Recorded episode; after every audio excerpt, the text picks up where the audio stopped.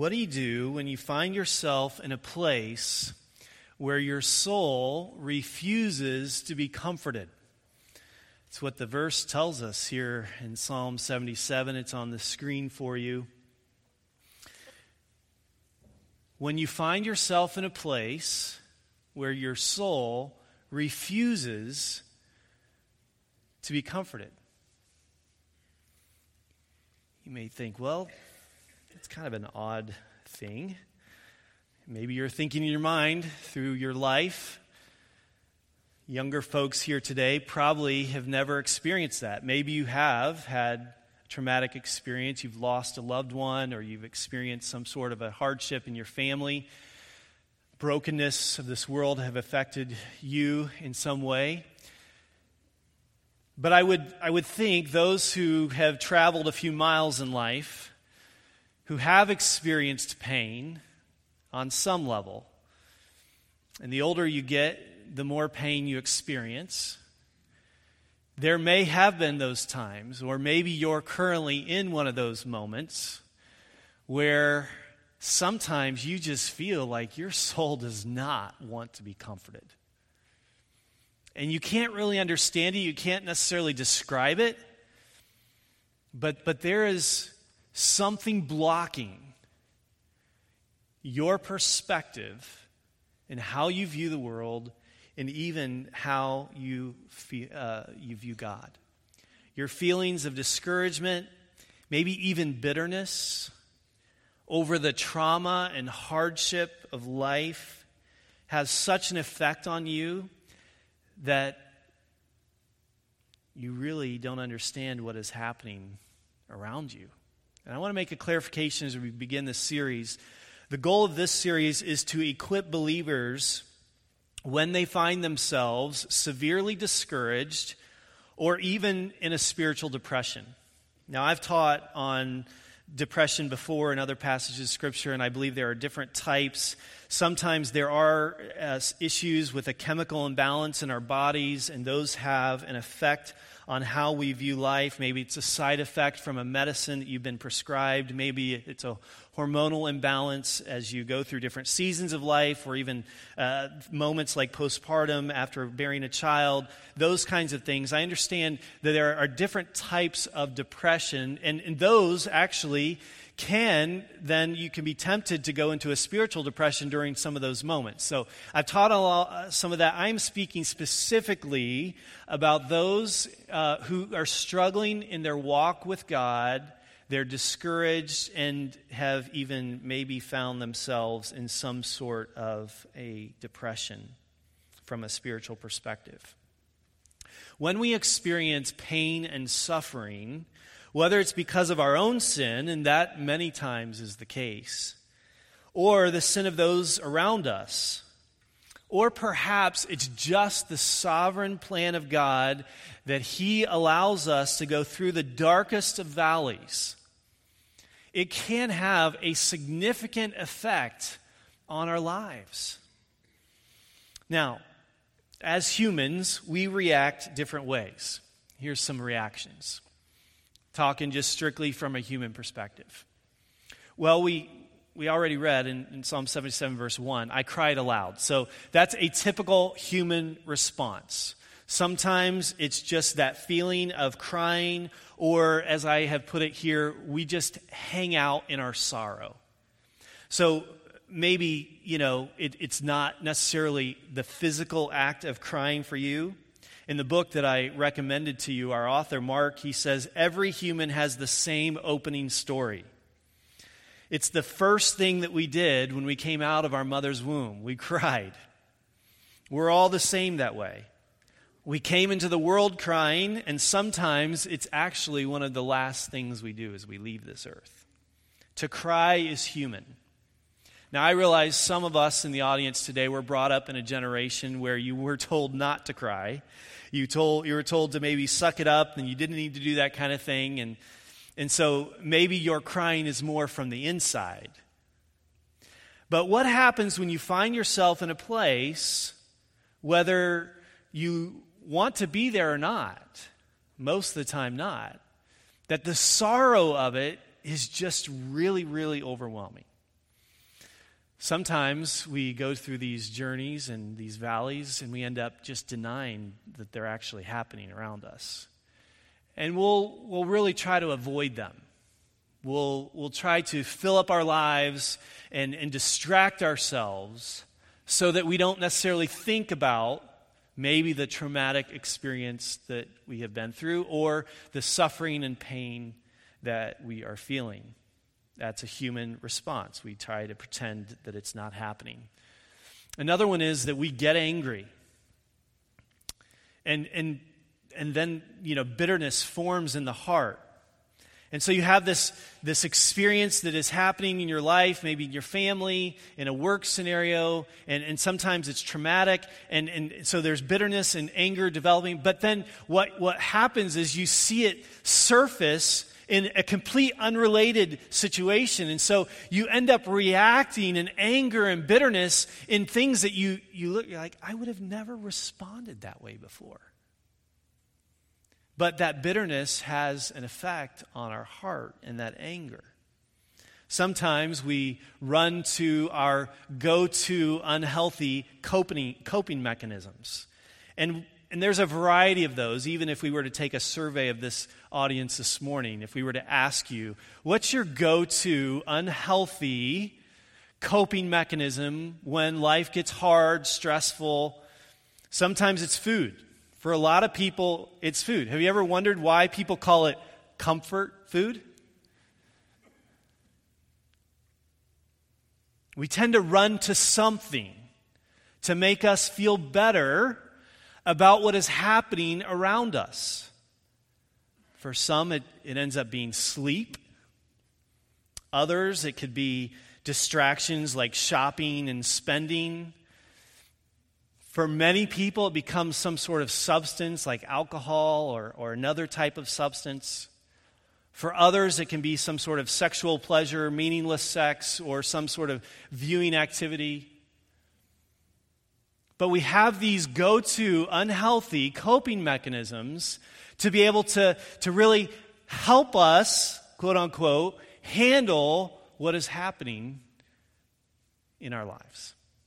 So that's typical human behavior. And while in the moment, one of these things, or maybe even more than one of these things, seem like good options,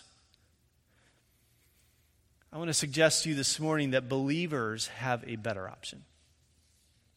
We don't have to turn to an unhealthy coping mechanism. We don't have to turn to anger and bitterness. We can actually understand that it's there instead of avoiding it, denying it, accept it, believe that God has a purpose in it, and sometimes that's one of the biggest hurdles bending our will to believe that good can actually come out of it.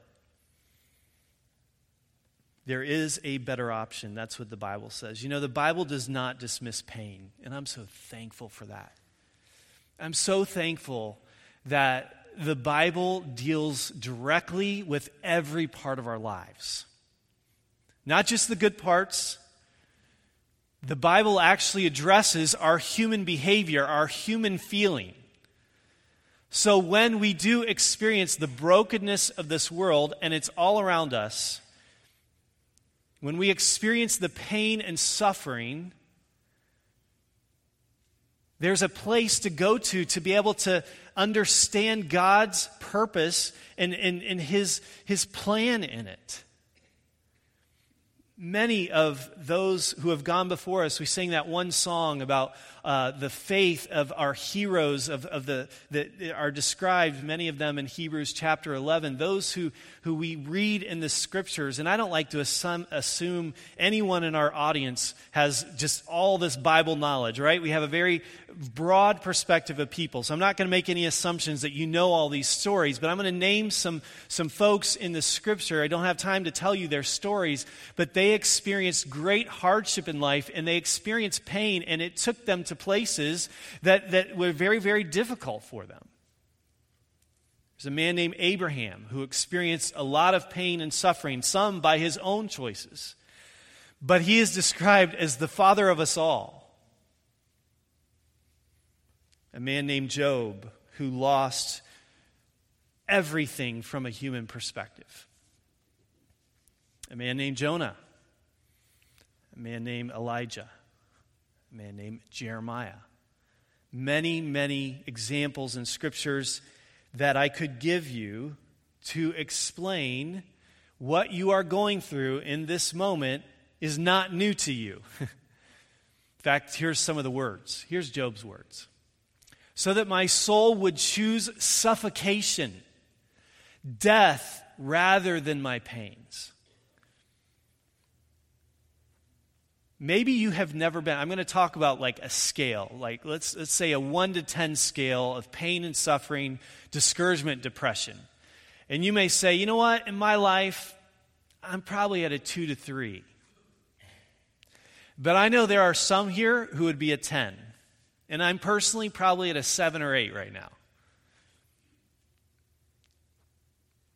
Can you imagine being at a place where you would say, My soul would rather choose suffocation than experience the pain? Here's another man, David. I am bent over, I'm greatly bowed down or prostrated. I go mourning all day long, for my loins are filled with burning, and there is no soundness in my flesh. I am benumbed and badly crushed. I groan because of the agitation of my heart. These are real people who lived in a real time period, who experienced the real pain of living in a broken world from their own heart's choices or the sovereign plan of God around them. And they found themselves depressed, discouraged, almost to the point of death. Here's Paul's words For we do not want you to be unaware, brothers, of the affliction we experienced in Asia, for we were so utterly burdened beyond our strength that we despaired of life itself. Indeed, we felt that we had received the sentence of death. So I'm giving you examples of people who would probably be on that like 8 to 10 scale. But I think at some point you can relate to the pain and suffering in this world and how it has an effect on our lives as we go about the journey that God has set us upon. There's a pastor named Charles Spurgeon. He was referred to as the Prince of Preachers. And he expressed, uh, he experienced depression for really, it was almost a lifelong battle for him. He had a very traumatic accident that, uh, as he was preaching in his 20s, that really he never could get older, over. And then in his 30s, a lot of physical pain came to his life. And there's been a lot written about him and his life and, and the impact that he had. But it is said that the pain was such that it, it soon kept him from preaching one third of the time. Added to that, overwork, stress, and guilt about the stress began to take their toll. There were some days where it is said that his wife had to drag him out of bed. And this is from one of his sermons. Our Heavenly Father ordains suffering for believers. Though our trials may come from the world, the flesh, and the devil, they are overruled and ordained by God, who treats them as an important part of our new life in Christ.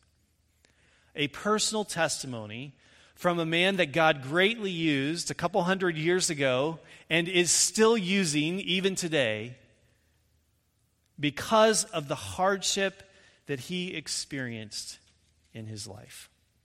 Psalm 77, the writer here, Asaph, it may be surprising to you if you do understand the Psalms and have spent some time there, you'll understand that, that many are attributed to him. He was the director of praise and worship. So, the one, one of three actually in the Old Testament, who was responsible to lead an entire nation to praise and worship God found himself writing these words where he would say, My soul refused to be comforted. How does that happen? Well, what we don't find in the scripture is a bunch of judgment about him.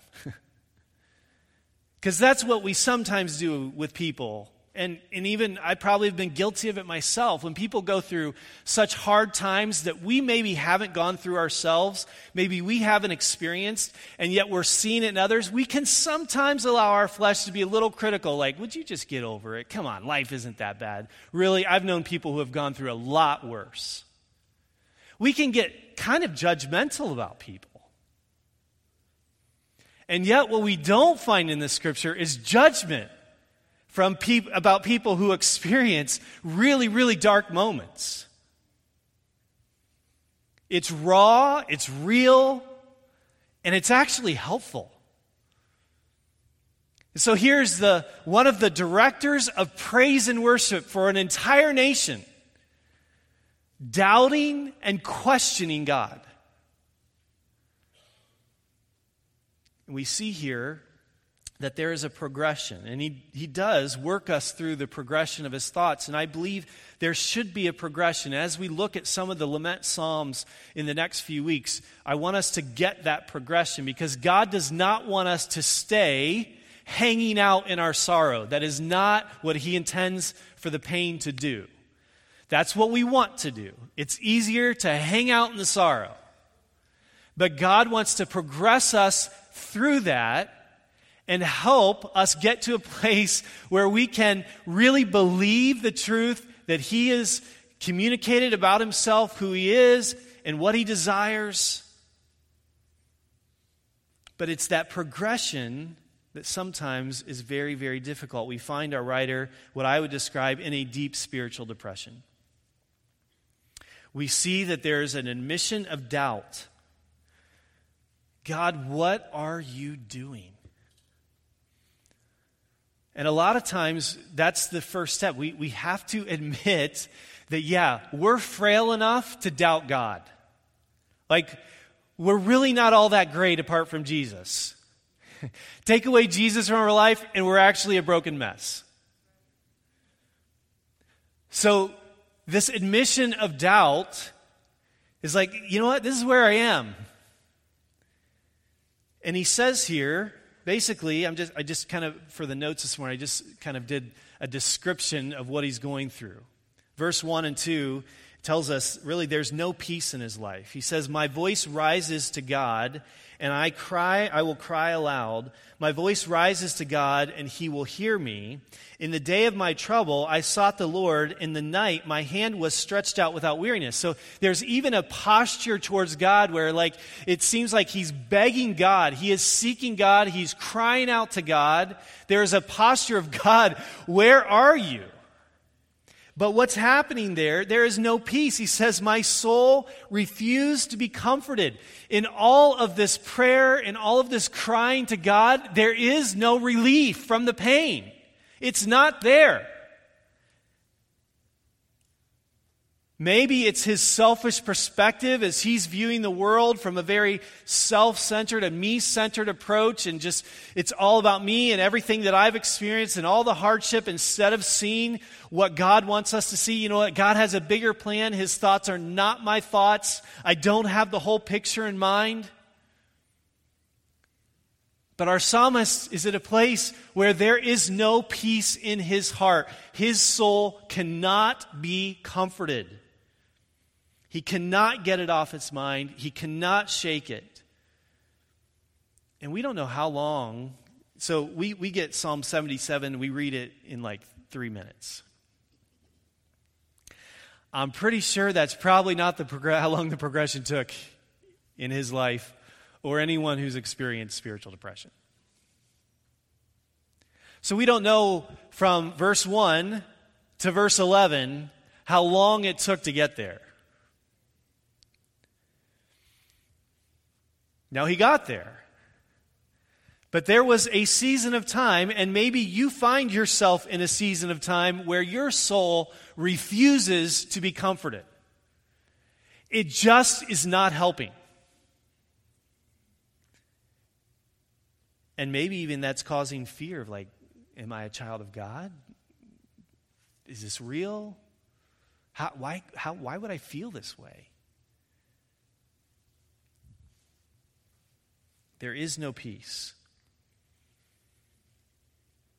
Sometimes, if you know someone who's going through, a, through something like this, the best thing to do is just to be present.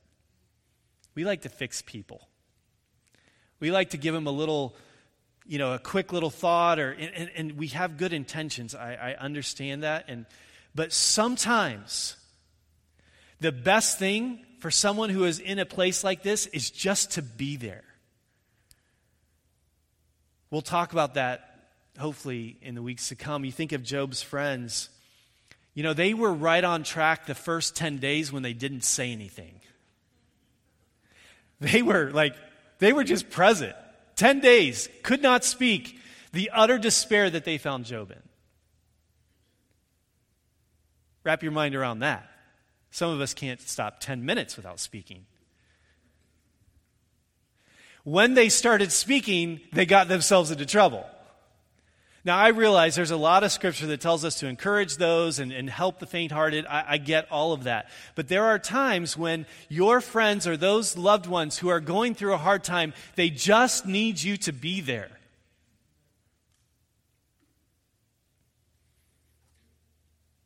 The emotions of the situation that we find here described. Verse 3 When I remember God, listen to this, then I am disturbed. Like seeking God and thinking about Him is not bringing relief.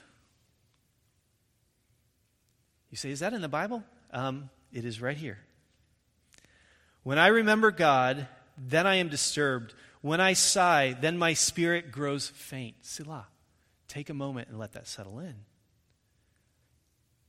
The emotions of this situation are so overwhelming. We will run to the Father. That's where we have to go. Over, again, again, and again. That's why I love that song, because it's a simple truth. Keep running to the Father again, again, and again. We can't stop running. When we go silent before God, we get ourselves into trouble. We don't give God the silent treatment. But in that seeking of God, sometimes there is still not the hope and help that we find. It's there, but we have not been able to wrap our minds and our hearts and submitted to the truth yet. The emotions of the situation are almost overwhelming you get to a place sometimes where you're like, if one more thing happens, I think I'm going to implode. I, I, I literally think it's over. Verse 4 talks about difficulty in sleeping. You have held my eyelids open. You toss and you turn. Sometimes this is even some of you have experienced it with medicine that, that keeps you up at night. But there, sometimes after having a child, you know, when, when new moms are experiencing, uh, and, and dads that are helpful. I wasn't one of those dads, but um, the, the new moms that experience those nighttime feedings, and, and it's like you, you dread the thought of going to bed because you know what it's going to be like. There's no rest. Toss and you turn. In his progression and what this man experienced, there were times when he could not even talk rationally. I am so troubled, I cannot speak. If I speak, it's not going to be good.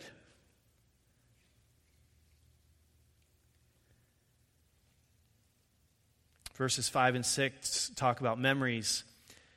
I have considered the days of old and the years of long ago. I will remember my song in the night. I will meditate with my heart and my spirit ponders. He, he, he goes down the road of, of trying, uh, where are the memories? It only brought more confusion. You know, we have expectations about life where, you know, we have this kind of picture perfect narrative in, in, our mind of, okay, it's going to be like this, and then we're going to have this relationship, and that's going to end up putting us in this kind of a situation. And then when once we're in this kind of situation, it's going to move to here. And, and, and that's why in, in times past, I've sat down with couples who are in premarital counseling and And I'll try to say to them, You have no idea what you're going to experience in life. In this moment, you have this thought that it's going to be okay, and ultimately it is. But there are many, many people here who could stand up and give you a testimony who could say, On my wedding day, I never thought it would be like this. I would never have, if you would have told me my life story and what I would experience and the pain, the hardship, I would have never believed you. But that's, that's the reality of living in a broken world. And so the memories sometimes are not always picture perfect. Sometimes the memories don't fit the narrative that we believed, that it was going to be great.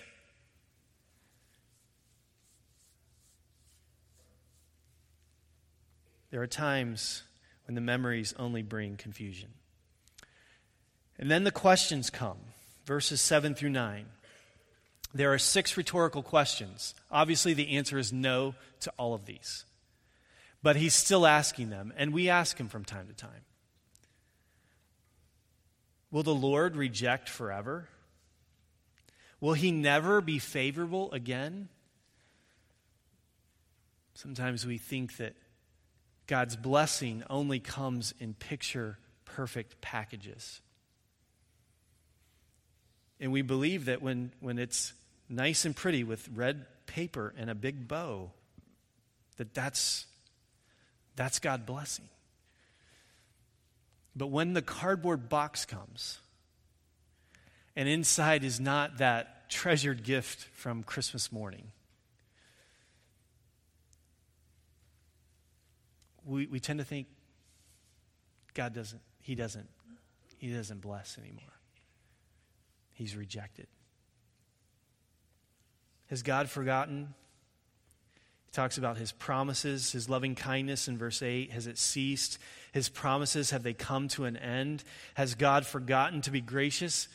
Think about these questions. Think about the questions of your own heart that we sometimes ask. Like, we know that the answer is absolutely not, but we still ask the question and we feel the questions. How could a gracious God, that's who He is, every part of Him, He can't be anything different. How could we get to a place where we would say, God, have you forgotten to be gracious? And yet, we do get there, and the questions come. Or has his anger withdrawn his compassion? Selah. Take a moment and let that settle in. This was the progression. And like I said, I don't know how long. And there's a conclusion here in verse 10.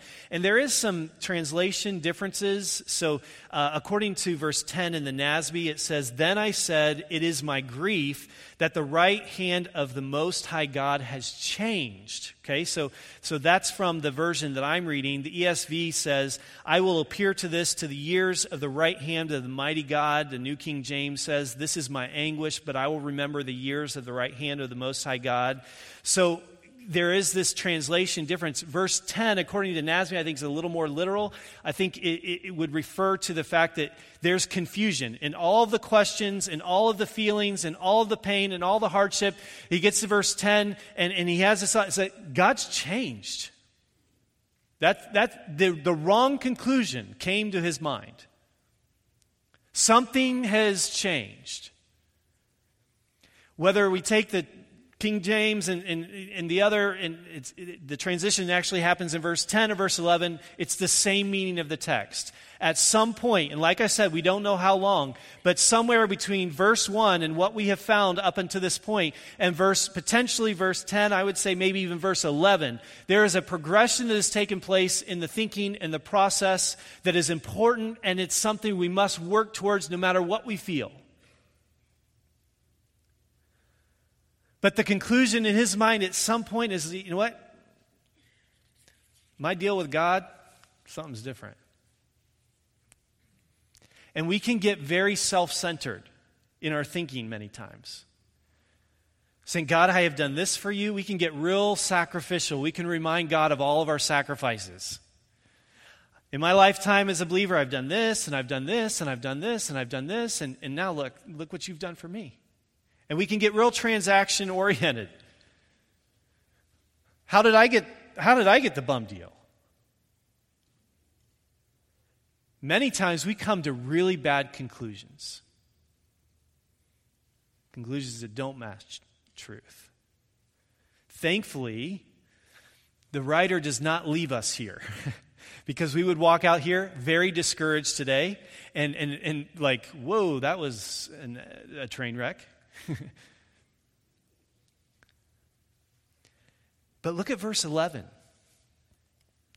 Because there's a personal choice from Asaph. He says, I shall remember the deeds of the Lord. I will remember your wonders of old. I will meditate on all your work and muse on your deeds. Your way, O God, is holy. What God is great like our God? You are the God who works wonders. You have made known your strength among the peoples, and you have, by your power, redeemed your people, the sons of Jacob and Joseph. Selah. So the truths that he now is going to choose to cling to and that's my encouragement to my own heart today and to everyone who finds themselves on the scale of 1 to 10. Maybe you're at a 1 and you need this just simple reminders. Yeah, it's hard, it's difficult, but run to the Father. Or maybe you're a 10 today and you just need someone to say, it's okay, there's no judgment here but run to the Father. And there's probably a variety of those, of all of us here. We're somewhere in between there. I found myself in Mexico, I think it was June, I don't even remember the date. Uh, my buddy from college, who is kind of a, one of the main leaders in a mission organization that helps orphans in Mexico and other countries, he actually invited me and, and, took care of my trip and, and allowed me to bring one of my daughters to, to come view the ministry and be a part. And I found myself in the middle of Mexico, a couple of weeks into the sabbatical, and, and my buddy, we have this debriefing at night. He's the only other person I know besides my daughter. We have this debriefing at night where we're circled around and we're just talking about what God's done during the day. And, and, and he opens up and, and he reads Psalm 77. And up until that point, it was like I, I was experiencing something I've never experienced before, ever. Ever. Feelings of doubt and discouragement. It was the craziest thing. And I couldn't flip the switch to make it turn off. It wouldn't happen. And he read Psalm 77, and I'm like, that's my life. My soul is refusing to be comforted. That's what's happening. And all these things that, that this man experienced here in Psalm 7, like, I'm right in the middle of this. And I did not ask for it. But God, in His providence, our family has experienced about eight years of pain and hardship. Very personal things that we've, most of them we've never spoken about. But the effect of that, and I was trying to handle it well throughout those eight years. Pretty traumatic experiences, some of them. And, and yet I found myself as like, whoa. When I didn't have to just get up the next morning and just do what you're supposed to do, do what you're supposed to do, do what you're supposed to do. Like a flood came in. And so in God's providence, He allowed me to have that sabbatical. I had no idea this I would experience this on my sabbatical. When we planned it, this was not in the plan. Is it ever? But I'm in the middle of Mexico. I have no feeling. I'm pretty much numb. And Psalm 77 is read. And it's like, that's my heart.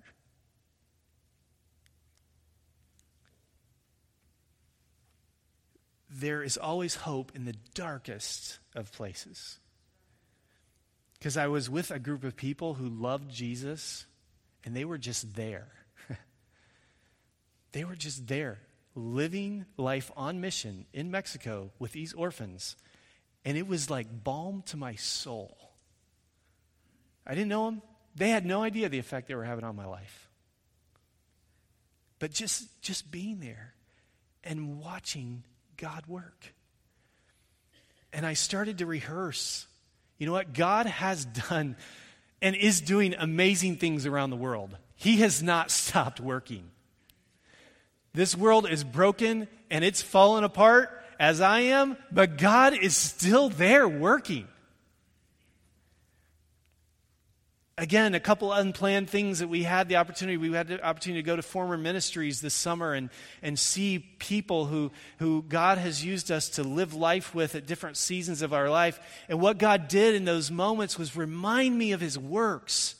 One up in Detroit where it's like we're talking generations of kids we had in our youth group, and they've grown up and they still are following Jesus, and now they have kids. And, and, and it's like when you meditate on the works of God, it brings healing to the soul. We have history with God, really good history.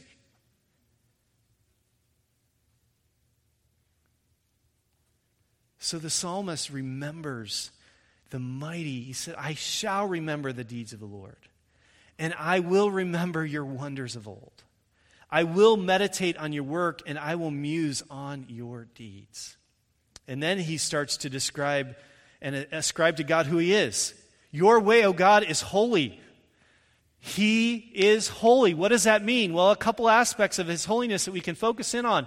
One is that he is perfect. He's not making mistakes in your life. Our flesh wants us to believe, God, you have missed it here. This was not, this was not what was supposed to happen. But if he is holy, and he is, our God cannot lie. That means he is perfect in every, every movement, even if it includes pain. And he's also transcendent. The second aspect of his holiness is like he is above us, he is other. We cannot comprehend his mind. It's, we can try to figure it out, we can try to, to meditate out, and, and, and it'll just bring more confusion and more hardship. But there has to come to a point where it's like, God, I'm not fully going to understand this. You may reveal some aspects in my lifetime where, where it makes sense and there's beauty that comes from the ashes. You may bring some of that along, but I'm not ultimately going to get this because you are holy. You are transcendent. You are other. It's where we have to bend our will. His greatness is incomparable. He says, What God is like is great like our God. There is not one. At the end of this psalm, we didn't read it, but he talks about the greatest, one of the greatest miracles that, that we have recorded for us in the scripture, where God took a mighty body of water and caused it to stand up so that his people could cross on dry land. His greatness is incomparable. There's no, nothing too difficult for him.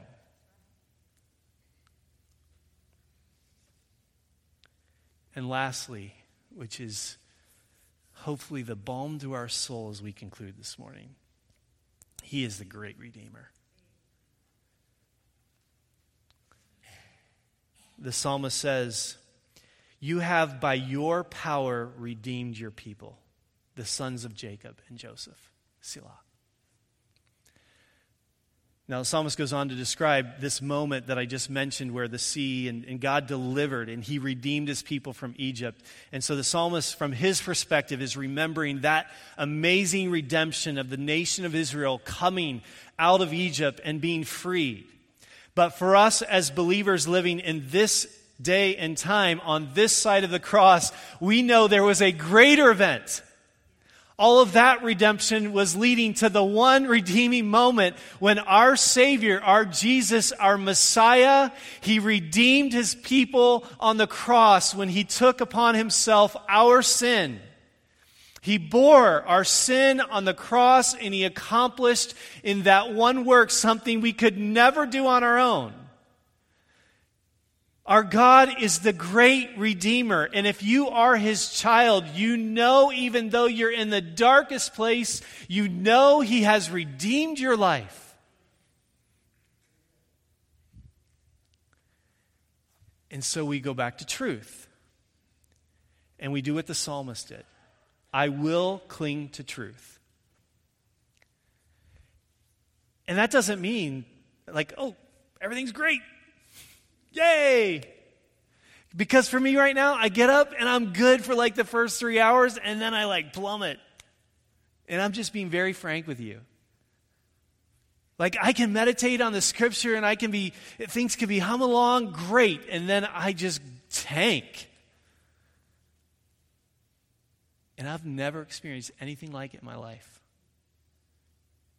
But I will never judge a person for it again.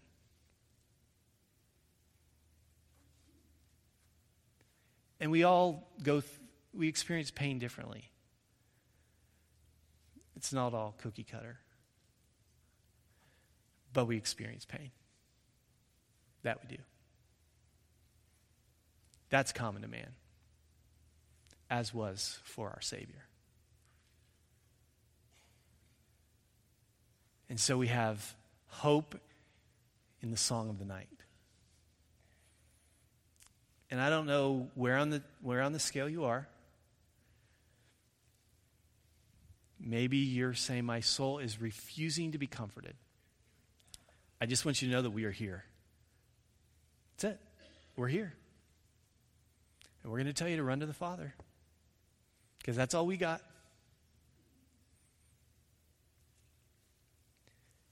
But maybe you're in a season and everything is just skipping along and, and you are doing great, please know that you don't plan for these things.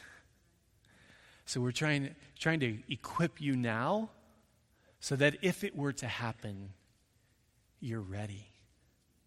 Because a lot of believers, it, it, it just destroys them. And so our prayer is in this series, and we're going to look at some of the Psalms of Lament, is to equip believers to know how to handle pain. And there is a way to handle it from a biblical perspective. Not those other human reactions that are so easily at our fingertips, but a way to handle hardship, discouragement, and even depression. Would you join me as we conclude in prayer? Father, we're just asking you to accomplish your purposes through this series. Thank you that you did not gloss over the messy parts of life. Thank you that you went right for the heart, for our hearts, by exposing us to people and their thoughts and their emotions and the way that they processed the same things that we do, just the brokenness of this world. And God, I pray that you will just, by your grace, imprison us with hope over the next few weeks. Jesus, thank you that you are the wonderful Redeemer. That we ultimately will sit before your throne with all the tears gone and with hearts of pure joy, singing, Holy, Holy, Holy someday. God, we look forward to that. And as we journey until that moment, please sustain us by your grace. We're thankful that you promise you will. In your holy and precious name I pray. Amen.